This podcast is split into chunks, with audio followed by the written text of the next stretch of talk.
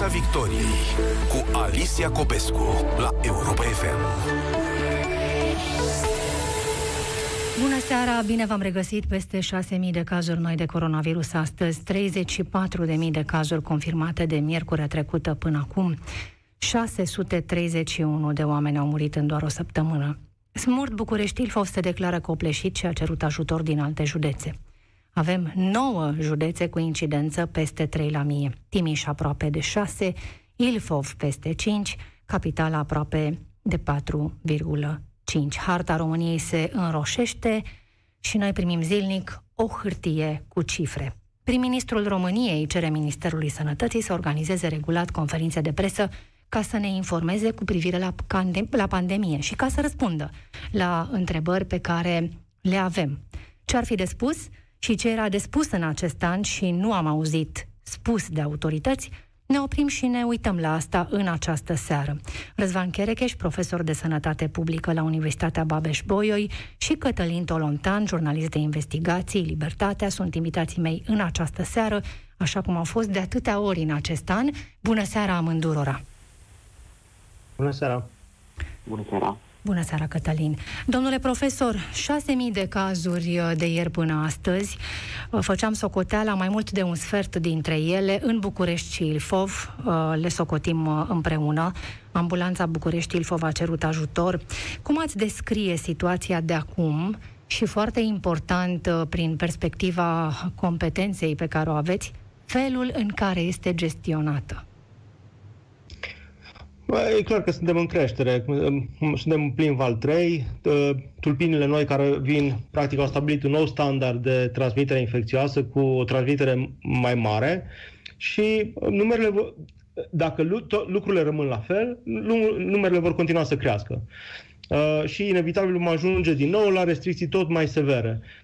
Ideea e că măsurile care le avem în acest moment, dacă s-ar aplica corespunzător, ar reuși să controleze vaccinul nu reprezintă pentru valul 3 o soluție. Deci măcar nu se poate discuta. Deci vaccinul din, to- din vară încolo, vaccinul mai degrabă o soluție pentru valul 4, care va începe în, uh, în toamna viitoare, odată cu uh, uh, vremea rece.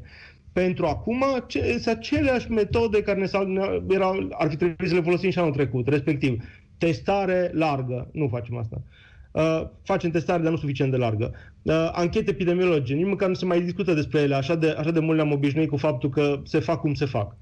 Uh, și uh, restricții de mișcare, care să scadă interacțiunea între oameni.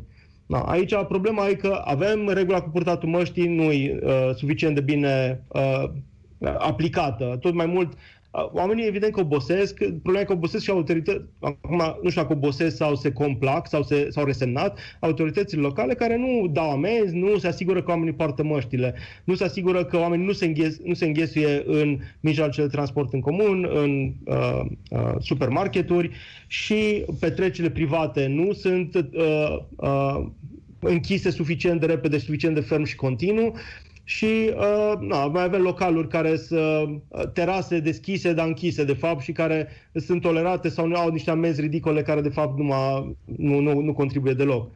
Deci cam asta e situația. Deci numere, dacă nu se, nu se aplică regulile care le avem, vor continua să crească până în momentul în care vom avea măsuri tot mai restrictive. Vedeți vreun semn că lucrurile s-ar putea aplica altfel decât se aplică acum? Ah, ar fi trebuit... Uh, deci, Aici avem o combinație. Odată, trebuie explicat continuu oamenilor uh, de ce e important să continuăm să, uh, să, să respectăm regulile. Uh, și anume, uh, calendarul în momentul ăsta îi țin, țin, țin, uh, țintim spre luna mai, luna în care începe să se încălzească vremea și la momentul în care începe să ieșim din casă, începe să țină geamul deschis în interior, și momentul în care va începe să scadă rata de transmitere a virusului, cum, cum am pățit și anul trecut încet, încet va începe să scadă, ca la vară iarăși să începem să relaxăm, concedii, uh, evenimente cu uh, măsuri de restricție și cu uh, uh, evenimente și concedii exclusive pentru, uh, uh, pentru vaccinați. Uh, și uh, la toamnă să revenim din nou aici. Dar ideea e că mesajul trebuie să fie clar. Trebuie să mai strângem din dinți două luni. Și e important strânsul ăsta din dinți, pentru că dacă nu strângem din dinți, oameni mor. Conexiunea în momentul ăsta e directă. Și cine să spună lucrurile astea, domnule profesor? Ministerul Sănătății. Um, de curând ați fost numit consilier onorific al Ministrului Sănătății. S-a schimbat ceva prin asta? Acum, poziția de, cel puțin experiența mea de consilier onorific, e că eu mă simt așa ca pe banca de rezerve, așteptând ca cineva să-mi facă semn că uh, e nevoie de mine. Deci până acum am fost uh, solicitat o dată sau de două ori în care mi s-a cerut sfatul și uh, eu am împins su- sugestii și solicitări aproape zilnic. Acum, nu, nu, nu, nu sunt în București, nu sunt acolo să știu cât de greu e de implementat ceea ce am sugerat eu, dar partea cu comunicarea asta știu că am spus-o de nenumărate ori. Uh, eu ce am sugerat, ce am sugerat de mai multe ori, a fost comunicări zilnice. Deci zilnic trebuie să avem din partea Ministerului Sănătății uh, o comunicare directă cu presa, pentru că altfel se creează un, o, o, o, o gaură de, de comunicare, de informare și care e acoperită în mod absolut uh, uh randomizat de tot felul de știri care apar din tot felul de direcții. Dacă știrile vin și sunt informații clare care vin zilnic, la aceeași oră, și uh, eu, eu nu sunt mare suporter a conferințelor de presă la pupitru și prostii din astea, eu am sugerat întâlniri Zoom sau Microsoft Teams sau orice platformă a vieții în care să avem pe cineva de la minister care se întâlnește cu ziariștii și răspunde la întrebări atât cât se poate. Și dacă nu se poate, adună întrebările și a doua zi încearcă să răspundă la ele, ca să se asigure un proces de comunicare continuă, pentru că ceea ce îi panichează pe oameni, cum e acum cu povestea cu AstraZeneca, e lipsa de informații și incertitudinea. Și ați primit un răspuns la aceste propuneri? Da, mi s-a spus că e o sugestie bună. Mm-hmm. Cătălin Tolontan, jurnalist de investigații chiar. Voi la ce sunteți atenți acum? Dacă vrei să închidem uh, audiența emisiunii, spunem că la cauzele sistemice pentru care valul 3 ne prinde nepregătiți. Dar nu o să răspund asta. O să spun că suntem atenți la generalul Duican, șeful mm-hmm. Corpului de Control din Ministerul Apărării, care și-a vaccinat fiul peste rând într-un centru special și a fost trecut în rezervă pentru asta. Și ne întrebăm de ce Ministerul Apărării a avut nevoie de întrebările unui ziar uh, care fac parte dintr-o investigație mai amplă legată de centrele speciale pe care ne-am declanșat undeva în ianuarie, sfârșitul ianuarie acestui an, uh, pentru a face public un caz pe care al minteri l-a rezolvat pare să cu, cu, cu fermitate și anume l-a trecut în rezervă pe șef, pe un general, șeful corpului de control, care și-a vaccinat fiul peste rând, oamenii de la uh, un centru special care se află în uh, interiorul Spitalului Militar Central s-au trezit cu acest general, cu fiul de mână și au crezut că se vaccinează general, numai că se vaccina fiul. Dincolo de povestea asta care poate părea așa uh, exotică și marginală, uh, cazul e foarte ilustrativ. De ce? Pentru că nu putem spune, uitându după un an de zile, că autoritățile noastre au acționat exclusiv anapoda. Nu, n-aș, nu pot să spun asta. Pe fapte nu pot să spun asta. Dacă ne uităm de pildă la ceea ce sugera foarte bine domnul profesor Cherec ieșa din aur, și anume la numărul de morți, care până la urmă, felul în care ne raportăm ca societate la această suferință amplă și fatală uneori, dă măsura uh, empatiei și organizării noastre ca societate. Dacă ne uităm la numărul de morți, România uh, este cam pe același loc, iată, cu Elveția, cam cu 1150 de morți la un milion de locuitori. Stăm mult mai bine decât uh, Ungaria, decât Italia. Uh, avem jumătate din numărul de morți la populație, uh, repet, da? Pe care uh, îi are Cehia în acest moment. În ultimul an vorbim, de, nu discutăm despre o lună sau alta care poate fi mai bună sau mai rea. Deci, pe de-o parte, nu pot spune că autoritățile au acționat complet anapoda. Cred că frica inițială care a străbătut um, ca un șoc în toate țările din Est Europei, care se știau fragile pe sistemul sanitar, a fost benefică, pentru că am intrat cu toate într-un lockdown Uh, toate țările excomuniste într-un lockdown timpuriu și ferm și înțeles și asumat și de guvernanți și de populație, acea, această organizare inițială a fost benefică, ca să dau un alt exemplu, cred însă că există limitări ale acestei organizări care se văd apropo de acest caz. Pentru că oamenii spun uh, campania de vaccinare a început bine. A început bine, dar continuă modest. Pentru că dacă ne uităm la ratele de vaccinare din momentul ăsta, și asta se vede și, ca să spun așa, în, uh, în comparație cu celelalte țări, inclusiv din Europa, care nu stă foarte bine Europa, nu mai vorbim despre America. America vaccinează de trei ori mai mult decât noi în momentul ăsta la uh, mii de locuitori. Uh, deci dacă ne uităm la, la, la campania de vaccinare din momentul ăsta, se văd deja limitările, despre care iarăși vorbea domnul profesor. Pentru că dacă nu comunici cu oamenii, uh, cele 3 milioane și jumătate, 4 milioane care există în momentul ăsta în platformă sau vaccinați, încet, încet se vor epuiza. Și de acum încolo începe dificultatea de a-i convinge pe cei 50% anunțați de sondaje, oameni care n-au vrut să se vaccineze, nu neapărat într-un limbaj cazon, în niciun caz prin opacitate, că merită să se vaccineze, că merită pentru ei și merită pentru cei din jurul lor să facă, să facă asta. La întrebarea la cine uităm, ne uităm la tot ce ne putem uita și uh, expunem faptele până la urmă care sunt uh, amestecate. Adică nu există, uh, nu, nu suntem pe o baricadă unde spunem cu un steag roșu totul este rău sau cu un steag verde dăm mână liberă guvernului. Nu, să ne ferească Dumnezeu ca societate să dăm mână, să dăm mână liberă uh, oricărui guvern. Oricât de bine ar fi intenționat ar fi respectivul guvern.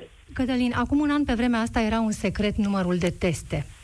Și au fost uh, multe situațiile aici, în direct la Europa FM, în care trebuia să uh, încolțim un ministru al sănătății uh, în direct cu întrebări încrucișate până când reieșea la iveală cu detalii tehnice pe care tu le stăpâneai foarte bine ca să aflăm adevărul. Între timp, am progresat sau nu? Da, la, am progresat în foarte multe aspecte. Și oricât de enervant ar fi asta pentru nemulțumirea și oboseala oamenilor, care este și ea justificată, trebuie să spunem lucrul ăsta. Făceam 700 de teste, asta era capacitatea României. Mi s-a spus că avem o capacitate de 50 de mii. Nu avem, pentru că ea nu s-a exercitat niciodată. Asta a fost un, acesta a fost un neadevăr. Uh, facem undeva 20 de mii de teste, uh, am făcut 30 de mii de teste pe acolo, maxim, da? Am progresat, spun uh, oamenii de la, uh, din Societatea Română de Terapie Intensivă, am dublat, practic, capacitatea terapiilor intensive din țară, alocarea COVID, despre terapie intensivă de COVID, că România are în continuare oameni care se bolnăvesc și terapie intensivă continuă să, să deservească și foarte multe alte uh, cazuri. Uh, deci, sigur că am avansat în anumite aspecte și Putem spune, țara asta ar fi dus-o mult mai rău dacă, de exemplu, toate guvernele, începând cu Vlad Voiculescu mandatul anterior, continuând major cu PSD-ul, că n-am nicio jenă să spun asta, că acesta este adevărul, n-ar fi mărit uh, uh, veniturile cadrelor medicale, celor peste 200-250 de mii de oameni, nimeni nu știe, din păcate, cât sunt, uh, din, uh, din zona sanitară. Imaginați-vă la fluxul de de migrație al doctorilor ATI, al specialiștilor ATI, nu numai doctori și asistenți, care erau dintre cei mai căutați pe specialitatea asta în Europa, dacă continua acel flux, noi am fi avut o problemă mult mai mare în momentul ăsta. Oricum degeaba luăm aparate, că am ajuns și noi în sfârșit la vorba că de fapt contează oamenii și specialitățile lor uh, însușite. Uh, deci da, sunt și lucruri bune, sunt și lucruri rele, așa cum e exemplul ăsta. Păi imaginați-vă, vă dați seama, șeful Corpului de Control al Ministerului Apărării Naționale.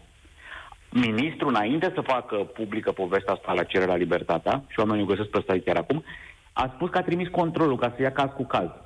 Dacă șeful ăsta al Corpului de Control nu era descoperit de ei înainte, pe el trimiteau, că el se ocupă cu...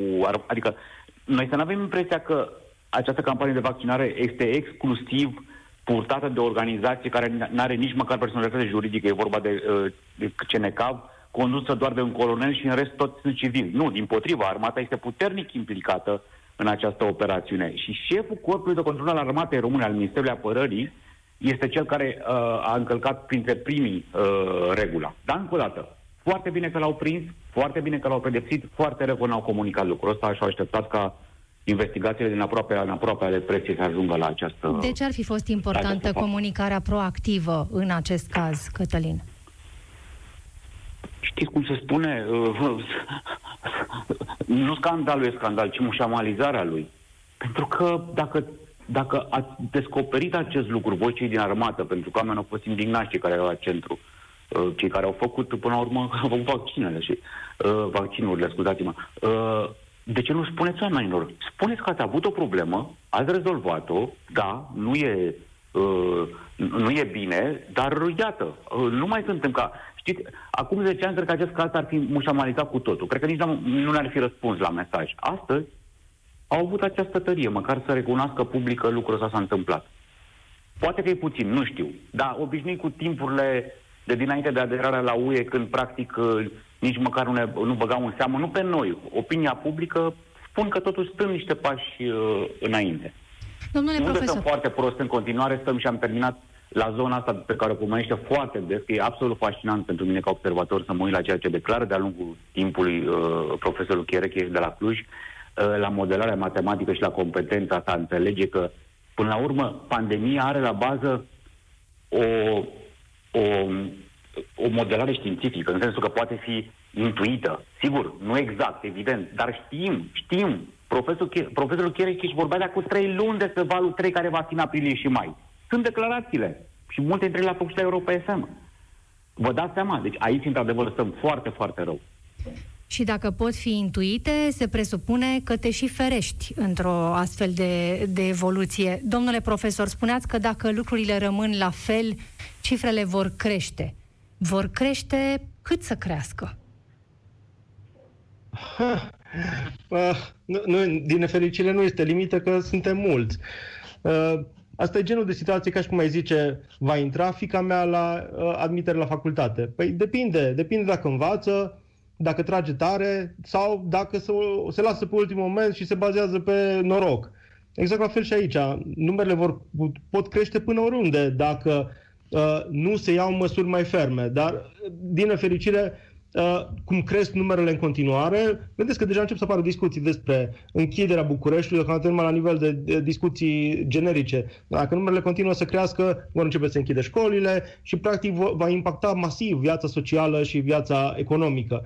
Părerea mea e că dacă am învățat ceva în toți anii ăștia, e cât de mult rău poate să facă economic, social, sănătate mentală, sănătatea bolnavilor cronici, un lockdown. Deci nu, nu, nu e de dorit să ajungem acolo. Și poate fi evitat dar trebuie pur și simplu să aplicăm reguli ferme de comportament în contexte sociale. Și asta, din nefericire, poate fi, pot fi aplicate doar de către autoritățile locale, poliție locală, uh, poliție generală. Deci toți oamenii ăștia ar trebui să fie atenți la regulile astea. Ai masca sub nas, amendă. Îmi pare, îmi pare rău, nu, mi se rupe sufletul, înțeleg, dar și combinată cu continuarea campaniei de informare. Cu cât, cu cât populația obosește mai mult, cu atât trebuie să le spui de mai multe ori și să le repeți în, pe multiple Uh, multiple canale, multiple uh, mesaje, uh, trebuie abordate toate zvonurile astea care îi nebunesc pe oameni de cap și care îi fac să creadă că de fapt e o conspirație și așa mai departe.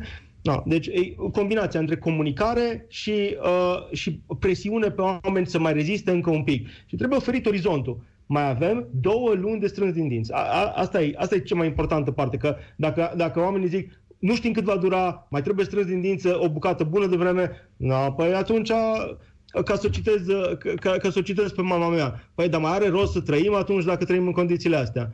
Păi, e da, o întrebare pe mai... care o auzi, o auzi frecvent în spațiul public. Decât așa, exact. mai bine... Da, dacă știm că mai avem numai două luni până începe vara și pe urmă începem să respirăm cu toții mai bine, îți dă un orizont de așteptare. Și îți dă un pic de speranță. Trebuie să tinzi spre ceva. Și nu mai avem mult, că asta, asta e chestia. Trebuie să-l călărim valul ăsta, să-l ținem cât de jos putem și până, până, până luna mai. Problema e că până la finalul lunii ăsteia, că nu mai este mult, secția de terapie intensivă o să fie cu 100% din capacitate în toată țara. Și din momentul ăla o, o, să, tre- o să înceapă să apară morți evitabile, adică mo- oameni care o să moară pentru că nu au acces la medic de terapie intensivă, la, la aparatură și mai departe. Raportarea de astăzi uh, ne spune că 1266 de pacienți sunt la terapie intensivă. Uh, în acest moment, care este capacitatea, domnule profesor? Sincer, nu știu. Deci, uh, mi se pare că toate jocurile astea cu trebuie să creștem numărul de paturi, eu, eu, eu, eu nu înțeleg. Deci, mi se pare că nu are sens. Deci, dacă este o categorie profesională care a dus greutatea toată perioada asta și care a plătit costurile pentru faptul că noi nu am reușit să facem uh, în, în Amonte n-a reușit să facem control epidemiei a fost secția de terapie intensivă. Indicatorul nostru a fost uh, E ca și cum ai zice, uh, de unde știm că este un incendiu? Păi deja au ars un cartier întreg în oraș. Bun, dar la primele flăcări ar fi trebuit să facem ceva. Și ăștia sunt pompierii care sunt uh, acolo, acolo, acolo într-una. În momentul în care le pui paturi în plus, înseamnă pacienți în plus, înseamnă trebuie să distribui atenția pe mai mulți oameni, atenție care și așa e limitată, uzată, împinsă, uh, toate scandalurile astea cu secția de terapie intensivă din Sibiu și unde comunicarea asta a făcut incredibil de slab, care i-a, i-a afectat tot, tot pe, pe, pe același grup.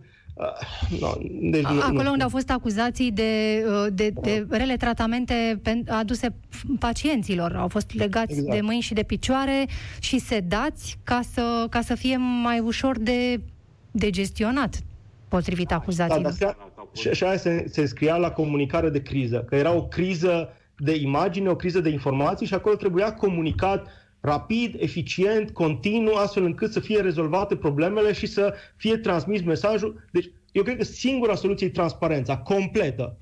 Știți că cu toți avem sentimentul ăsta înainte de, cu toți am avut înainte de o lucrare de control în școală, am avut emoții că vine lucrarea. Și în momentul în care ni s-a pus foaia în față, indiferent că am știut sau n-am știut, au dispărut complet emoțiile. Chiar dacă știm că suntem cu toții într-o situație groaznică, dacă vedem cât de groaznică îi, nu, nu mai suntem panicați. Că știm, na, e nașpa, asta îi, în asta suntem, dar suntem împreună. Uh, uh, frica apare la, la întuneric la întuneric dispare rațiunea și emoțiile preiau controlul. Ori noi ce trebuie să aprindem lumina, să vedem cât de mare e mizeria, cât de mare, cât de mare e dușmanul și în momentul ăla dispar, dispar emoțiile și începem să facem, putem să facem planuri. Cătălin, te rog, ai vrut să intervii. Uh, la întrebarea cât de mult putem merge în sus cu numărul de cazuri sau cât de rău ne poate fi, eram uh, un tânăr jurnalist și eminentul sociolog uh, Alin Teodorescu, la un moment dat epuizat de ignoranța mea, mi-a, mi-a, mi-a spus, uh, puștule, uite-te, uh, fenomenele sociale nu au limită nici în jos și nici în sus. Nu mă mai întreba cât de prost poate mer- pot, pot, pot merge lucrurile, dar pot merge foarte prost. uh, deci, modelele matematice din toată lumea arată că fără aceste măsuri, care evident că au obosit, dar sunt reale în banalitatea lor, distanțare, purtatul măștii, uh, nu ne descurcăm. Pur și simplu, nu ne vom descurca fără ele. Fără ele explicate, repetate. Pentru că, da, atunci când apare oboseala, de asta se presupune că alocăm uh, 35-40% din toți banii care se fac în țara asta guvernului, da? Uh, ca să facă în momente ca astea, în ani ca ăștia, să facă proba uh, insistenței și puterii lui, da? Noi suntem mici față de orice guvern din lumea asta. Guvernele astăzi au infinit mai mulți bani decât aveau o, acum 100 de ani și rezolvă lucruri, bineînțeles, sistemul de pensii și așa mai departe. Uh, haideți, dacă noi am obosit, vorbiți-ne pe toate vocile posibile. Dacă noi suntem lipsiți de speranță, uh, veniți voi cu speranță. Aveți Uh, responsabilitatea, v-am ales, uh, aveți banii noștri pe mână, faceți tot ceea ce e de făcut. Ori aici, nu știu, mă uit la, la, la Vlad Voiculescu, la ministru și, de pildă, astăzi am fost de acord cu, cu premierul, da? Florin Câțu, cu care acum câteva zile nu eram de acord atunci când i-a numit teroriști pur și simplu într-un abuz de limbaj. Uh, pe oamenii care au altă părere decât guvernul și nu sunt de acord cu vaccinarea, de pildă. Dacă i-a cerut Ministrului Sănătății să comunice cel puțin o dată pe săptămână în fața oamenilor, are perfectă dreptate și nu o dată pe săptămână, într-adevăr. Așa cum spunea profesorul Chiar este făcut în fiecare zi lucrul ăsta. Pentru că altfel, pentru că altfel uh, oamenii au sentimentul că oricum va fi, o să scăpăm noi într-un fel sau altul. Bun, scăpăm într-un fel sau altul, dar cu cât dintre, dintre semenii noștri care nu vor mai fi sau cât nu vom mai fi, da? Ca să ne... că e vorba despre oricare dintre noi. Uitați ce se întâmplă. Sunt destul de... Uh, deocamdată uh, nu sunt foarte clare, dar sunt situații de oameni care s-au reinfectat și după vaccinare. Spun asta nu pentru că n-ar trebui să ne vaccinăm, că evident că incidența este mult mai mică printre cei vaccinați. Spun că nu există măsură certă, dar avem o certitudine că dacă nu facem lucrurile repede și uh, totuși curajos la nivelul uh, uh, politicienilor, o să avem probleme mai mari decât, uh, chiar mai mari cred decât am avut în toamna anului trecut. Ce te mai poate convinge uh, preventiv, Cătălin Tolontan, după un an de zile, dacă nu ești deja convins că trebuie să ții masca pe nas, că trebuie să păstrezi distanță, uh, că în lumina uh, informațiilor disponibile pentru toată lumea, dacă te-ai vaccinat, nu înseamnă că uh, ești la adăpost total. Ce te mai poate face sensibil după un an? Dacă nu, cifre care să explodeze. Alice, hai să spunem pe aia dreaptă. Noi suntem 35-40 de oameni într-o redacție, da? Voi sunteți uh, probabil ceva mai puțin chiar. Uh, sutele, miile de oameni, sutele de mii de oameni sunt în serviciu public în altă parte. Tot avem atâția oameni la, uh, în armată, atâția oameni în alte instituții. Nu știu, salariile sunt bune acum. Salariile de la domeniul public în foarte multe zone, nu peste tot, dar în multe zone sunt bune. Nu în educație, din păcate, aici e dezastru. Dar în alte zone salariile sunt bune. Nu știu, să angajeze oameni, să, să, să, să vină cu idei, că sunt cu siguranță mai mulți decât noi sunt. Asta e clar, da? Deci pot să facă un efort. N-au stat în secțiile de terapie intensivă până acum. N-au lucrat 24 de ore din 24 vreme de un an de zile, toți cei de la, uh, uh, din guvern și din, uh, din, din multe ministere. Nu zic că le-a fost ușor, Doamne ferește. Ministerul Sănătății, indiferent cine a fost la, nu contează ce partid a fost acolo, a avut mari probleme în anul ăsta uh, și sau ce ministru a fost. Da, nici o stai pe Facebook cum stă Vlad Voiculescu uh, supărat că nu înțelege lumea eforturile. Păi nu suntem datori să înțelegem niciun efort. Sunteți datori să ne explicați care sunt eforturile. Care ar fi întrebările momentului dacă, într-adevăr, Ministerul Sănătății organizează o conferință de presă, fie și săptămânal, Cătălin, poate nu zilnic, cum spunea profesorul Cherecheș, dar săptămânal. La ce folosește? Cum la ce folosește?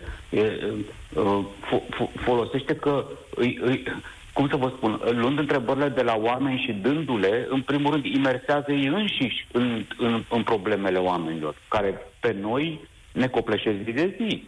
Cu mail-uri, cu telefoane, cu mesaje pe Facebook, aflăm care sunt nedumeririle lor, dorințele lor, oboselile lor, fie și pentru că le află altfel, nu? Totuși au un partener uh, calificat cât de cât în, în, în față. Uh, e important. Îi obligăm să gândească până la întrebările oamenilor, să, să, să vadă ce, ce, care este starea de spirit a populației din momentul ăsta. Mi se pare foarte important să-ți dai seama.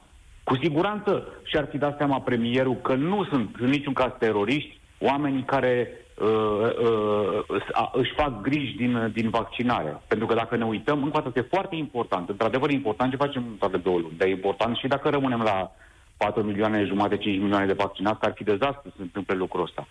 Uh, ori uh, dacă te uiți pe, pe, pe ce se întâmplă, ai vedea că oamenii care se duc să se vaccineze și după aia se sună, dar ai avut, n-ai avut efecte, cât o să țină, au început să-și facă analizele uh, cu anticorpi și așa mai departe. Aceleași griji pe care le au și asta spun și sondajele.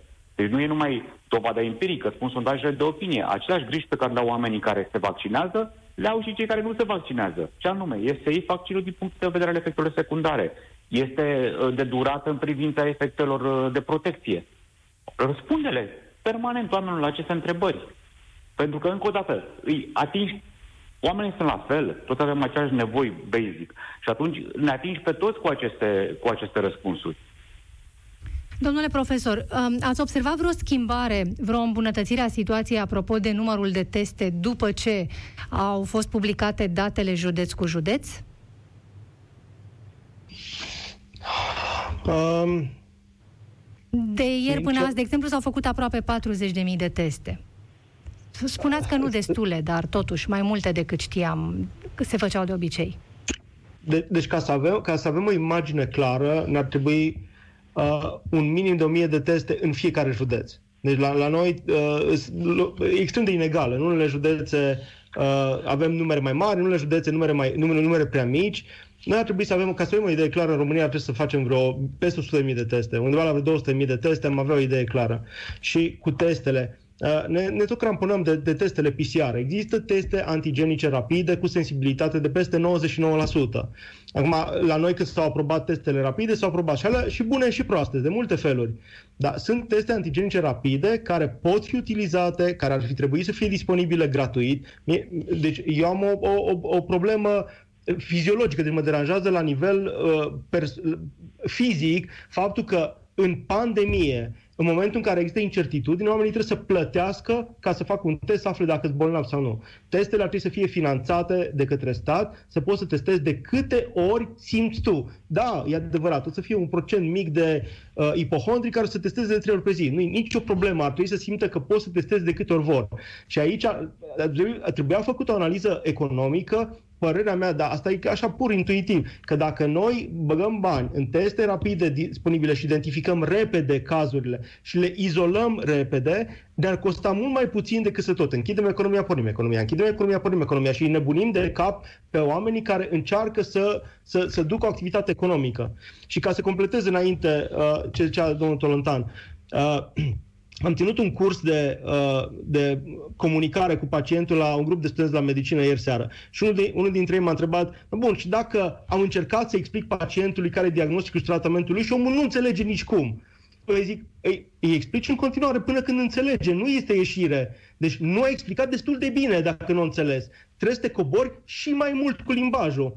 Na, exact la fel și astăzi am avut un interviu și despre uh, frica cauzată de uh, vaccinul AstraZeneca și uh, ziarista zicea, deci pe banca acuzării avem uh, publicul, că, publicul la care este frică de căreia este frică de uh, vaccinul AstraZeneca. Și zic, nu, publicul nu e niciodată pe banca acuzării. Publicul e victimele întotdeauna dacă publicul nu înțelege ceva sau are frici, este vina guvernului, pentru că n-a comunicat destul de clar, n-a explicat destul de clar. E ca și cum le-aș spune copiilor mei, a, dacă n-ați înțeles când v-am explicat odată, e problema voastră. Păi nu, îi explici, atâta explici până când înțelege, până când reușește să proceseze și reușește să utilizeze informația. Deci, dacă nu ajungi odată pe zi, o faci de trei ori pe zi. Cât? Până când oamenii înțeleg.